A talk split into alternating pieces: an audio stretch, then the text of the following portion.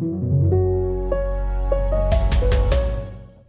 Vergangene Nacht ab etwa halb eins hat dieser Krieg in der Ukraine eine weitere, eine neue Dimension dazu bekommen, die manchen das Blut in den Adern gefrieren lässt. Der Beschuss eines ukrainischen Atomkraftwerks. Wir wollen heute an Tag neun seit dem Angriff so gut wie möglich rekonstruieren, was passiert ist, was wir sicher wissen, welche Gefahren drohen und welche Konsequenzen daraus zu ziehen sind. Auf Deutsch, wie wahnsinnig ist Putin auch auch einen atomaren Unfall zu riskieren, zumal bei der aktuellen Windrichtung eine radioaktive Wolke in Richtung seines eigenen Landes ziehen würde. All das besprechen wir heute mit dem Militärexperten Franz Stefan Gadi vom ISS. Wir haben viele weitere Stimmen aus der Ukraine und die Reaktion der Welt und wir gehen im zweiten Teil tiefer ins Detail, was Atomreaktoren angeht und zwar mit dem Experten und Professor Wolfgang Renneberg. Also herzlich willkommen zum FAZ-Podcast Podcast für Deutschland an diesem Freitag, den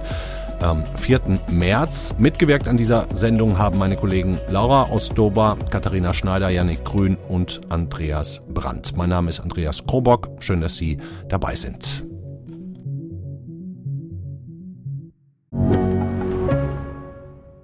Ich bin Dr. Robin John, Allgemeinarzt in Schönebeck. Das ist 15 Kilometer von Magdeburg entfernt und trotzdem zu weit, um hier Nachwuchs zu finden. Immer mehr Praxen im Salzlandkreis bleiben unbesetzt und Patienten haben lange Wege und noch längere Wartezeiten. Das muss sich ändern. Die besondere Nähe der niedergelassenen Haus- und Fachärzte ist in Gefahr. Was die Gesundheitspolitik jetzt dringend ändern muss, erfahren Sie auf rettetdiepraxen.de. Es ist Mitternacht, etwa 100 Kilometer östlich von Kiew. Der Livestream von Europas größtem Atomkraftwerk Saporischja. Weit über 80.000 Menschen schauen zu. Von der Kamera aus, die offensichtlich am Hauptgebäude angebracht ist, kann man weltweit sehen, wie immer wieder Mündungsfeuer aufblitzen. Krieg live via Stream. Man sieht ein Gebäude brennen. Später wird von allen Seiten, auch der russischen, bestätigt, es handelt sich um ein Verwaltungsgebäude Verwaltungsgebäude des Atomkraftwerks mit einer Trainingseinrichtung.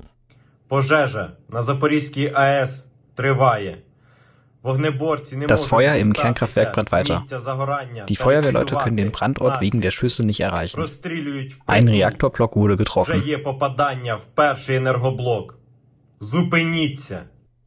Das war der Sprecher des Atomkraftwerks André Thus wenige Stunden nach Beginn der Kämpfe auf dem Gelände in einem Video auf Telegram. In der Folge überschlagen sich zunächst die Meldungen. Von ukrainischer Seite heißt es, auch der Reaktor werde beschossen. Präsident Volodymyr Zelensky, der dauernd sein Versteck wechseln muss, um nicht Opfer eines Attentats zu werden, sendet sofort einen weiteren, noch bedrohlicheren Hilferuf. Europa muss jetzt aufwachen. Europas größtes Atomkraftwerk brennt. In diesem Moment schießen russische Panzer auf Atomreaktoren. Das sind Panzer mit Wärmebildkameras. Sie wissen, wohin sie schießen. Die haben sich darauf vorbereitet. Ich rufe alle Ukrainer und alle Europäer auf und alle Menschen, die das Wort Tschernobyl kennen, die wissen, wie viele Opfer das gekostet hat, als das Atomkraftwerk explodierte. Es war eine globale Katastrophe. Hunderttausende Menschen waren betroffen. Zehntausende Menschen mussten evakuiert werden. Russland ist schon wieder bereit dazu. Aber diesmal ist das Kraftwerk sechsmal so groß. Europäer, wacht bitte auf.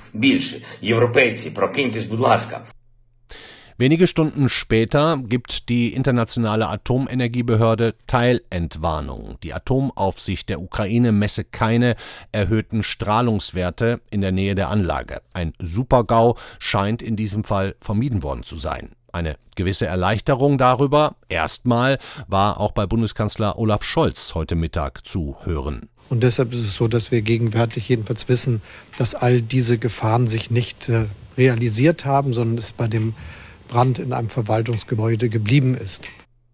Und dennoch bleibt die Frage, welche katastrophalen Kollateralschäden ist Wladimir Putin bereit in Kauf zu nehmen? Welche Auswirkungen eine Explosion in einem Atomkraftwerk hätte, nicht nur für die Ukraine, besprechen wir dann später nochmal detailliert im zweiten Block der Sendung. Jetzt wollen wir erstmal von einem Militäranalysten des International Institute for Strategic Studies hören, ob wir uns wirklich Sorgen machen müssen vor einem potenziellen Reaktorunfall. Und ich sage, freue mich sehr, dass er da ist. Hallo, Franz Stefan Gadi. Guten Tag. Herr Gadi, ich gehe mal direkt in die Vollen. Sind das unglückliche Kollateralschäden oder schießt Putin ganz bewusst auch auf Teile von Atomkraftwerken? Nein, ich glaube, das sind äh, Kollateralschäden aus dem einfachen Grund, weil äh, im Gegensatz zu westlichen Streitkräften der NATO, den Vereinigten Staaten und so weiter, die Russen nicht über genügend Präzisionsmunition verfügen. Das heißt also, viele ihrer äh, Artilleriegeschosse können nicht so gut gelenkt werden, wie das zum Beispiel äh, in westeuropäischen Streitkräften und den USA äh, der Fall wäre. Also weniger gelenkte Waffensysteme, weniger gelenkte Bomben und daher können wir einfach nur erwarten, dass in Zukunft auch äh, größere Kollateralschäden wie diese stattfinden werden. Also ich glaube nicht, dass das ein Einzelfall bleiben wird. Also wenn Sie sagen, dass die gar nicht so genau zielen können, dann hätte das ja jetzt theoretisch auch genauso gut sein können, dass so, eine, so ein Geschoss äh, auch in einen der sechs Reaktoren reingeflogen wäre. Absolut. Mhm. Davon würde ich ausgehen auch einmal, ja. Also die Russen haben zwar einen, äh, eine limitierte Anzahl an Präzisionsmunition, aber je länger der Krieg dauert, desto mehr von dieser Munition werden sie selbstverständlich verbrauchen und desto mehr müssen sie dann auf sogenannte dumme Munition zurückgreifen, also ungelenkte Munition, ungelenkte Bomben. Und da steigt eigentlich das Risiko, dass solche Kollateralschäden äh, in nächster Zeit noch stattfinden werden, wenn wie erwartet eben dieser Krieg auch an Intensivität zunehmen wird. Mhm. Nun ist es auch bei uns in der Redaktion so gewesen, dass viele meiner Kollegen und Kolleginnen heute Morgen den Kopf geschüttelt haben und haben gesagt, kann er doch nicht machen. Also so eine, nehmen wir mal an, es gäbe einen Unfall, dann würde die Verstrahlung ja zum einen die russischen Soldaten in der Ukraine auch treffen und auch bei der aktuellen Windrichtung die kommt aus Westen, die Strahlenwolke direkt Richtung Russland schweben lassen. Also äh, halten Sie es trotzdem für möglich, dass er dieses Risiko in Kauf nimmt?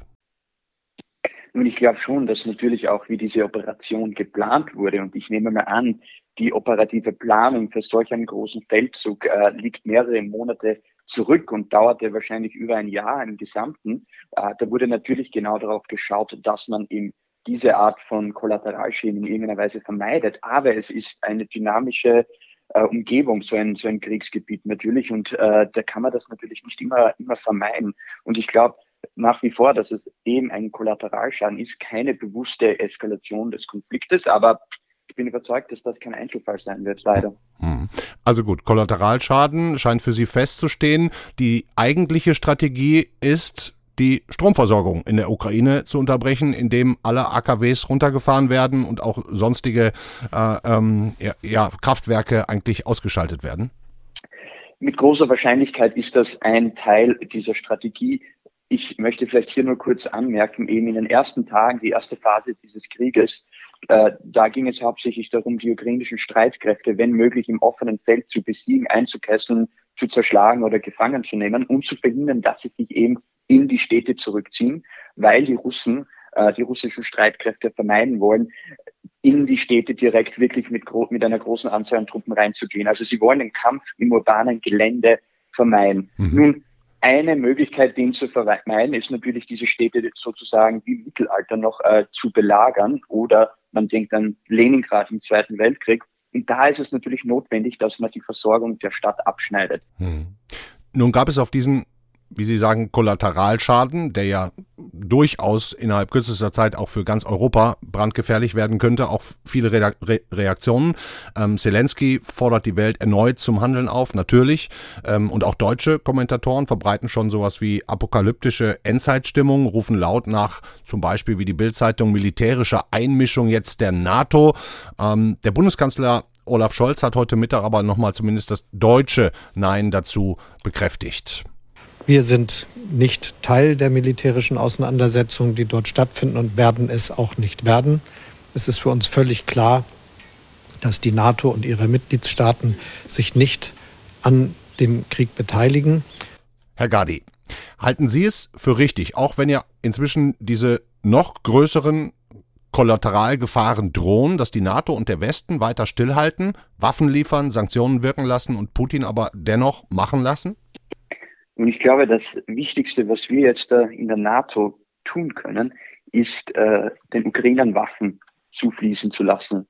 So viele und so schnell, wie es nur möglich ist. Vor allem Waffen, die von einzelnen Kämpfern und Kämpferinnen getragen werden können. Also Kurzstreckenflugabwehrsysteme, Panzerabwehrlenkwaffen, äh, medizinisches äh, Material und so weiter. Dass die NATO in diesen Konflikt eingreift, halte ich für nahezu ausgeschlossen. Aus dem einfachen Grund, dann hätten wir wirklich diesen Weltkrieg. Das würde dann natürlich auch eine gewisse nukleare Dimension dann in irgendeiner früher oder später erreichen. Der französische Präsident Emmanuel Macron hat wohl gestern Abend noch mal anderthalb Stunden mit Putin äh, telefoniert. Danach, so wurde vermeldet, sei Macron geradezu hoffnungslos gewesen, dass der Mann noch zu stoppen ist. Und äh, Putin selber hat auch inzwischen die eigene Bevölkerung auf einen langen Krieg eingestimmt. Das ist ja auch so ein bisschen Wechsel in der eigenen Propaganda gewesen. Ist das jetzt die, die neue Strategie oder Teil zwei der, der schon bestehenden Strategie, dass jetzt quasi ein langer, grausamer Zerstörungskrieg bevorsteht? Ich glaube, früher oder später, und das hatte ich schon vor ein paar Tagen mal erwähnt, äh, müssen die Russen quasi umschalten auf eine brutalere Form des Krieges, wo sie mehr auf Artillerie, mehr darauf setzen, eben quasi Terror auch in der Ukraine, vor allem in den Städten zu verbreiten, um eben diesen Krieg so schnell wie möglich zu beenden, weil Russland kein Interesse haben kann, eben langfristig hier militärisch aktiv zu sein in der Ukraine. Das schwächt die Streitkräfte langfristig schon jetzt allein. Die Verluste werden mehrere Jahre dauern, um die wieder auszugleichen. Also es wird einiges äh, an Zeit vergehen, bis die russischen Streitkräfte wieder so stark sind, wie sie am Anfang dieses Feldzuges waren, vor ein paar Tagen noch. Ja. Also hier muss Russland ein Interesse haben, diesen Krieg so schnell wie möglich zu, be zu beenden. Gleichzeitig, es ist nie das letzte Wort gesprochen in der Diplomatie. Wir müssen weiter den Dialog auch suchen. Wir müssen weiter auch mit den Russen reden. Gleichzeitig ähm, dürfen wir hier aber nicht naiv sein. Ja? Das ist ein brutaler Angriffskrieg, der hier im Herzen Europas passiert und dagegen muss man vereint auftreten. Und für uns in Umkehrschwung verteidigungspolitisch in Deutschland und in anderen Teilen Europas geht es nun hauptsächlich die Stärkung unserer konventionellen militärischen Fähigkeiten. Wir hm. brauchen mehr Geld für unsere Streitkräfte. Wir brauchen eine stärkere konventionelle Abschreckung. Das heißt aber nicht, dass wir nicht auch Diplomatie benötigen werden. Hm. Sie sagen, ähm, der, der Krieg könnte jetzt in eine weitere, zweite, noch grausamere Phase mit noch härteren Waffen und Beschüssen von Städten äh, übergehen, dass Putin, sagen wir mal zumindest wenig bis keine Skrupel kennt. Dafür gibt es ja genügend Ereignisse aus der Vergangenheit. Ähm, einen aktuellen Text dazu von meinem Kollegen Markus Wehner hänge ich auch nochmal in die Shownotes. Er hat uns auch nochmal eine kurze Sprachnachricht geschickt. Putin äh, geht sehr skrupellos vor. Menschenleben zählen für ihn nichts. Und das haben wir hier in Berlin erlebt im August 2019, als ein ehemaliger tschetschenischer Kämpfer im kleinen Tiergarten direkt vor den Augen der Parkbesucher wie in einer kaltblütigen Hinrichtung erschossen wurde von einem Geheimdienstmann. Putin hat diesen Mord in zwei Pressekonferenzen gerechtfertigt. Er hat gesagt, das war ein schlimmer Terrorist. Das zeigt halt, dass er diese Mittel des Mordes ganz gezielt einsetzt. Markus Wehner war das. Herr Gadi, Sie als Militäranalyst, wie viel Grausamkeit und Wahnsinn trauen Sie Putin noch zu? Nun, ich weiß nicht, wie viel ich Putin selbst zutraue in der Hinsicht und ich glaube auch, das ist vielleicht die falsche Frage. Ich glaube, Sie müssen verstehen oder die Zuhörerinnen und Zuhörer sollten vielleicht verstehen, dass der Krieg in gewisser Weise ein unabhängiges Wesen ist. Mhm. Ich will da jetzt nicht zu sehr philosophisch werden, aber jeder Krieg entwickelt eine Eigendynamik, ja. Und dieser Krieg oder jeder Krieg auch, der wird genährt vom Hass, von Gewalt und einer gewissen ähm, Gewaltspirale, die immer mehr eskaliert, je länger ein Krieg dauert. Mhm. Wladimir Putin an sich wird relativ wenig Kontrolle dann haben, wenn dieser Krieg in einem Maß äh, eskaliert eben, dass es zu neuen Gräueltaten kommen wird. natürlich kann er das beschleunigen, indem er sagt, okay, wir beschießen jetzt die Städte, wir äh, unterscheiden nicht mehr zwischen Kombatanten und Nicht-Kombatanten oder wir erschießen jeden, der nicht in Uniform angetroffen wird, weil ja auch hier die Idee jetzt auf ukrainischer Seite äh, immer wieder besprochen wird, einer sogenannten Volkserhebung gegen den Invasor. Und ähm, das könnte natürlich eine große Eskalationsspirale auslösen. Das ist vielleicht etwas, was die Menschen nicht ganz verstehen können teilweise. Vielen Dank, Franz Stefan Gadi. Vielen Dank.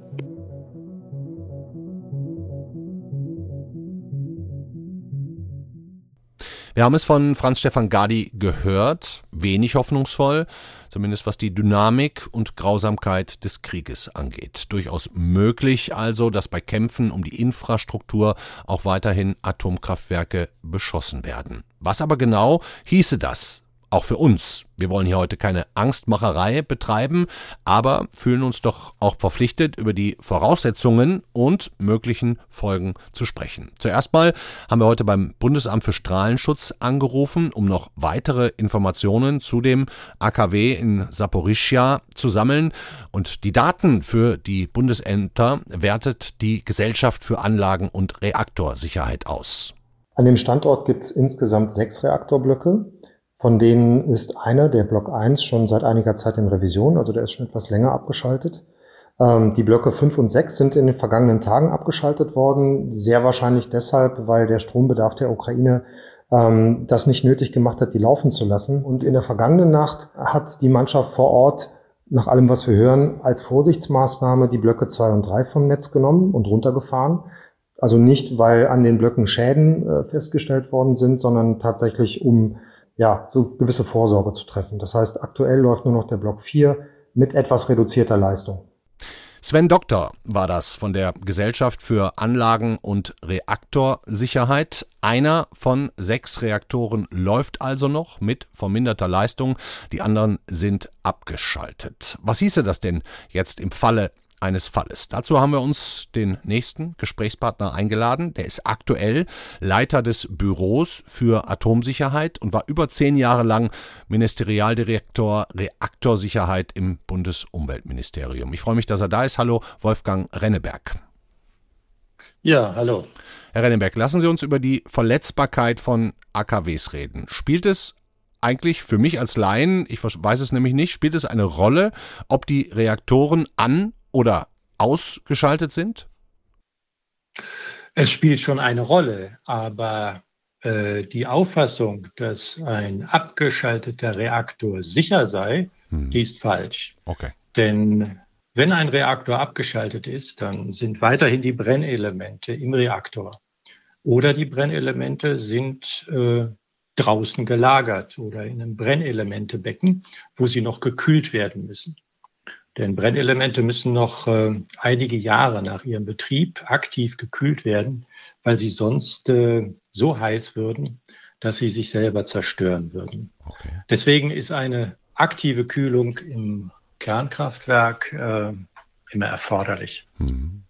Gibt es denn so eine Art Katastrophenskala, also von, vom schlimmsten Fall, was ja wahrscheinlich eine Kernschmelze ist, wie 1986 in Tschernobyl, bis hin zu äh, nur einer leichten Störung und in der Folge nur leichten radioaktiven Strahlungen? Oder passiert es entweder richtig oder geht auch ein bisschen? Ja, es geht natürlich äh, immer auch ein bisschen, je nachdem. Ähm, äh, was man als Schaden betrachtet. Mhm. Es kann natürlich sein, dass äh, Explosivgeschosse hm, radioaktiv kontaminierte Teile treffen, äh, sei das, dass radioaktive Flüssigkeiten verdampfen oder radioaktive Abfälle getroffen werden, die dann in der Umgebung verstreut werden. Dann ist das etwas, ja, ein geringerer Fall. Mit leichter Strahlung Aber und mit leichterer Strahlung mhm. und international nicht äh, ja nicht relevant. Der große Schaden passiert dann, äh, wenn die Brennelemente hm, ihre Rückhaltefunktion nicht mehr haben. Das heißt dann, wenn sie zerstört sind. Und man kann natürlich solche Brennelemente zerstören, indem man sie physisch direkt zerstört, also durch einen direkten Beschuss. Angenommen, ein Geschoss würde jetzt verirrt oder geplant, das kommt da gar nicht drauf an, äh, ein äh, Behälterlager für abgebrannte Brennelemente treffen äh, und würde dann äh, die Wand der geschützten Brennelementerbehälter durchdringen, dann hätte man sofort ein massives Problem, weil die ganzen radioaktiven Stoffe, die in den Brennelementen drin sind, sich freisetzen würden. Mhm. Und kommt es Und dann, dann automatisch wir, zur Kernschmelze? Nein, dann das ist keine Kernschmelze äh, in dem Fall, sondern das wäre eine direkte Zerstörung der äh, Ummantelung der eingeschlossenen radioaktiven Stoffe. Und die würden dann direkt rauskommen. Es braucht da also gar keine Kernschmelze, weil die radioaktiven Stoffe direkt aus dem Brennelement äh, heraustreten würden. Äh, zu einer Kernschmelze kommt es immer dann, wenn die Kühlung versagt und dadurch die Brennelemente die Temperatur nicht mehr aushalten und kaputt gehen schlichtweg. Ja, und dann äh, der ganze, das ganze äh, Metall zusammen mit dem Brennelement Inventar in einer Schmelze äh, im Reaktor ist und dann nach draußen dringt. Das ist eine Kernschmelze. Ja, das ist in diesem Fall, wenn physisch zerstört wird, äh, nicht das Problem, sondern ja. da geht der Weg viel direkter. Mhm. Das heißt aber, eine radioaktive Wolke, wie wir das nach Tschernobyl erlebt haben, kann sowohl nach ähm, Zerstören von Brennstäben entstehen, als auch nach einer Kernschmelze. Ja, genau, das ist der Fall. Mhm. Und diese radioaktive Wolke, die wäre ungleich größer und gefährlicher natürlich als Strahlung, die nur bestimmte Gebiete beträfe. Ähm, und, und das wäre dann je nach Windrichtung und je nach Kraft auch eben so, dass die, wie wir es bei Tschernobyl gesehen haben, ganze Teile des Kontinents eben verseucht. Im Moment haben wir, glaube ich, Westwind. Das heißt, äh, äh die würde dann nach Russland rüber schweben. Ja, genau so schlicht äh, ist das. Äh, die äh, radioaktive Wolke wird natürlich umso weiter transportiert, je höher sie in der Atmosphäre ist. Und bei Tschernobyl hatten wir den besonderen Fall, äh, dass der Reaktor lichterloh brannte. Äh, und durch diesen großen Brand wurde dann dieses radioaktive Material in höhere Luftschichten verfrachtet und konnte dann sehr weit, äh, ja, sehr weit transportiert werden und dort abregnen. Mhm. Ähm, das heißt, jeder Brand, äh, der dort entsteht, äh, führt natürlich dazu, dass im Fall einer Freisetzung die radioaktiven Partikel weitergetragen werden. Aber auch wenn es nicht brennt, ja, ist das Risiko groß, dass je nach Wetterlage auch internationale Auswirkungen da zu befürchten sind. Mhm.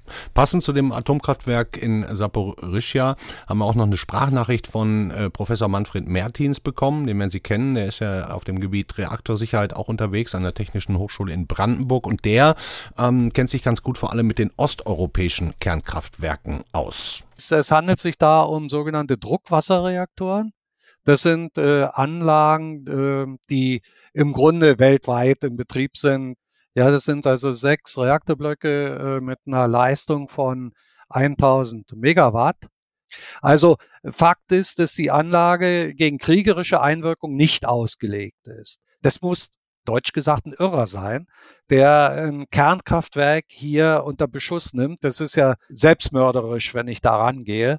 Äh, die Freisetzung, die dann äh, stattfinden würde, würde sich ja äh, eben auf diejenigen, die das veranlassen, selbst auswirken.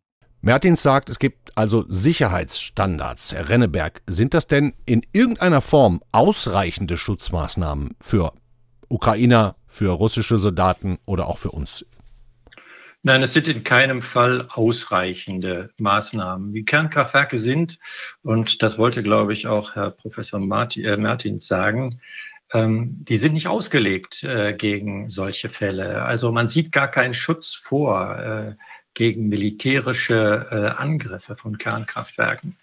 Ähm, insofern ähm, äh, kommt es natürlich schon darauf an, äh, habe ich jetzt eine dicke äh, Reaktorschutzhülle, dann treffen natürlich äh, Projektile nicht unmittelbar ja, den Reaktor. Ja. Aber es gibt dermaßen viele Risiken, die zu einem äh, zu einer großen Freisetzung und einem Supergau führen können, wenn man eine Anlage beschießt, dass ich äh, da nur zustimmen kann. Das ist äh, Man muss wirklich ein Irrer oder sein oder völlig in Unkenntnis handeln, wenn man so etwas macht. Und es müsste ein komplettes Verbot äh, auch in militärischen Auseinandersetzungen geben, äh, dass man in der Umgebung und äh, sogar innerhalb von äh, Kernkraftwerksgeländen mit Explosivgeschossen hantiert und äh, sie äh, dort auch zur Explosion bringt.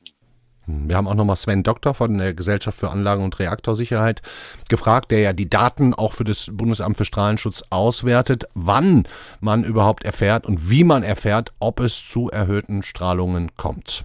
Unsere Informationen bekommen wir zum einen über die offiziellen Wege, das heißt das, was die ukrainische Behörde, aber auch der Betreiber veröffentlichen, insbesondere auch an die IAEO in Wien melden und natürlich auch, ich sag's mal, über eher informelle Quellen, also wie soziale Medien, Beispielsweise auch der Livestream der Überwachungskamera, den man letzte Nacht beobachten konnte.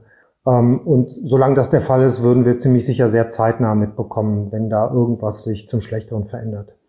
Sven Doktor war das. Er hat auch nochmal im Anschluss an das Gespräch gesagt, die arbeiten natürlich jetzt in dieser Gesellschaft 24-7, also da gibt es keine Pausen und auch nachts ähm, wertet man Daten aus. Dennoch, so richtig sicher klingt das für mich nicht, Herr Rennenberg.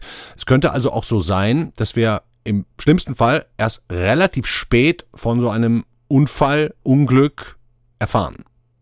Also im konkreten Fall ähm, glaube ich, brauchen wir keine Panik zu machen. Aber äh, die Aussage, äh, die Anlage sei ja abgeschaltet und es sei aktuell keine Radioaktivität ausgetreten, äh, die äh, ist noch nicht etwas, auf dem wir uns ausruhen können. Mhm. Denn es kann ja durchaus sein, dass Kühlsysteme beeinträchtigt sind, die jetzt erst in der Folge dazu führen, dass Brennelemente äh, zerstört werden, äh, dass sie äh, schmelzen und dass dadurch eine radioaktive Freisetzung äh, stattfindet. Das wissen wir alles nicht. Mhm. Ja, es können auch die elektronischen Systeme können in Mitleidenschaft gezogen sein. Rohrleitungen können zerstört worden sein. Wir wissen das alles nicht. Und erst wenn sicher ist, dass die Brennelementekühlung äh, nicht betroffen ist und sicher funktioniert, erst dann wissen wir, das Risiko ist ausgeschlossen. Mhm. Okay, dann sind wir noch nicht mal mit einem ganzen blauen Auge bisher davon gekommen, sondern eher nur mit einem halben bisher, weil wir noch nicht genau wissen, wie es da weitergeht. Aber jetzt, jetzt gehen wir noch mal einmal, und das wäre meine abschließende Frage, ähm, davon aus, nehmen wir mal an, es passiert. Es tritt eine größere Menge aus, die auch sich mit dem Wind, egal ob nach Osten oder nach Westen, verbreitet. Wie müsste man denn dann reagieren. Also nehmen wir mal tatsächlich an, der Wind dreht sich. Ich will den Teufel nicht an die Wand malen, aber wir haben Wind aus Ost. Da gibt es eine Wolke und die schwebt jetzt zu uns nach Deutschland rüber. Wie würden und müssten wir uns hier verhalten?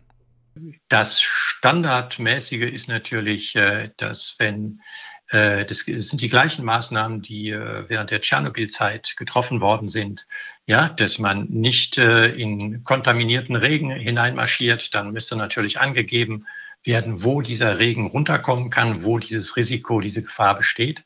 Die Empfehlung der Menschen dann während dieser Zeit drinnen zu bleiben äh, und äh, die Fenster zu schließen. Und äh, das sind dann fast schon die wesentlichen äh, Maßnahmen, die man treffen könnte. Für die Ernährung würden dann wahrscheinlich die ähnlichen oder ähnliche Empfehlungen ähm, wieder herausgegeben werden, dass bestimmte Produkte eben nicht mehr konsumiert werden, wie beispielsweise dort, wo äh, kontaminierter Regen hin, heruntergekommen ist, dass dort kein Salat mehr verkauft wird und nicht mehr konsumiert wird äh, von diesen Produktmengen. Also das sind äh, eine Reihe von Maßnahmen, die eigentlich äh, die deutsche Bevölkerung schon kennt, zumindestens die, die etwas älter sind, ja, also, mhm. aber ähm, das sind jetzt äh, eigentlich sehr einfache Maßnahmen, mit denen man schon sehr viel erreichen kann. Aber trotzdem ist das natürlich kein wünschenswerter Zustand. Ja. Absolut nicht. Aber es ist auf der anderen Seite auch, und das, das muss man auch mal sagen, kein Grund, dass wir jetzt hier alle in, in komplette Panik ausbrechen ähm, und, und den Kontinent verlassen, äh, sondern es ist einfach eine Situation, die gerade sehr dynamisch ist und, und unklar ist und äh, ja, mit der wir jetzt wahrscheinlich auch mit ein bisschen Unsicherheit leben müssen. Ja, das finde ich jetzt sehr präzise zusammengefasst. Also es gibt keinen Grund für eine Panik jetzt oder dass man jetzt sagt, okay, ich schlucke jetzt schon Jodtabletten. Ja, also ja. das wäre völlig, völlig überzogen und auch nicht wirksam. Ja, Insofern äh, gebe ich Ihnen da, äh, stimme ich da vollkommen zu. Okay, dann sage ich herzlichen Dank, Wolfgang Renneberg. Ähm, Sie sind Leiter des Büros für Atomsicherheit. Dankeschön. Vielen Dank meinerseits.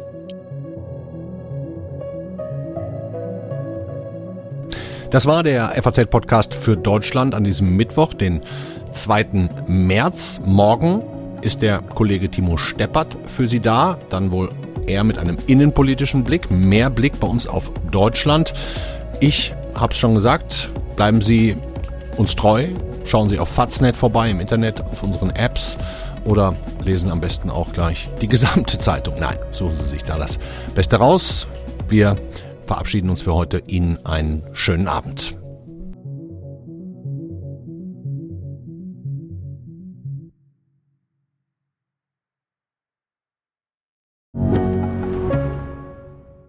Mein Name ist Dr. Tillmann Rümenapf, niedergelassener Kinder- und Jugendarzt hier im Ennepe-Ruhr-Kreis. Die Einführung der Telematik sehe ich durchaus als Chance, aber aktuell fällt das System oft aus und es gibt viel zu wenig technischen Support. Dafür geht eine Menge Zeit drauf, in der ich die Kinder nicht genügend betreuen kann. Das muss sich ändern. Die besondere Nähe der niedergelassenen Haus- und Fachärzte ist in Gefahr. Was die Gesundheitspolitik jetzt dringend ändern muss, erfahren Sie auf rettetdiepraxen.de. you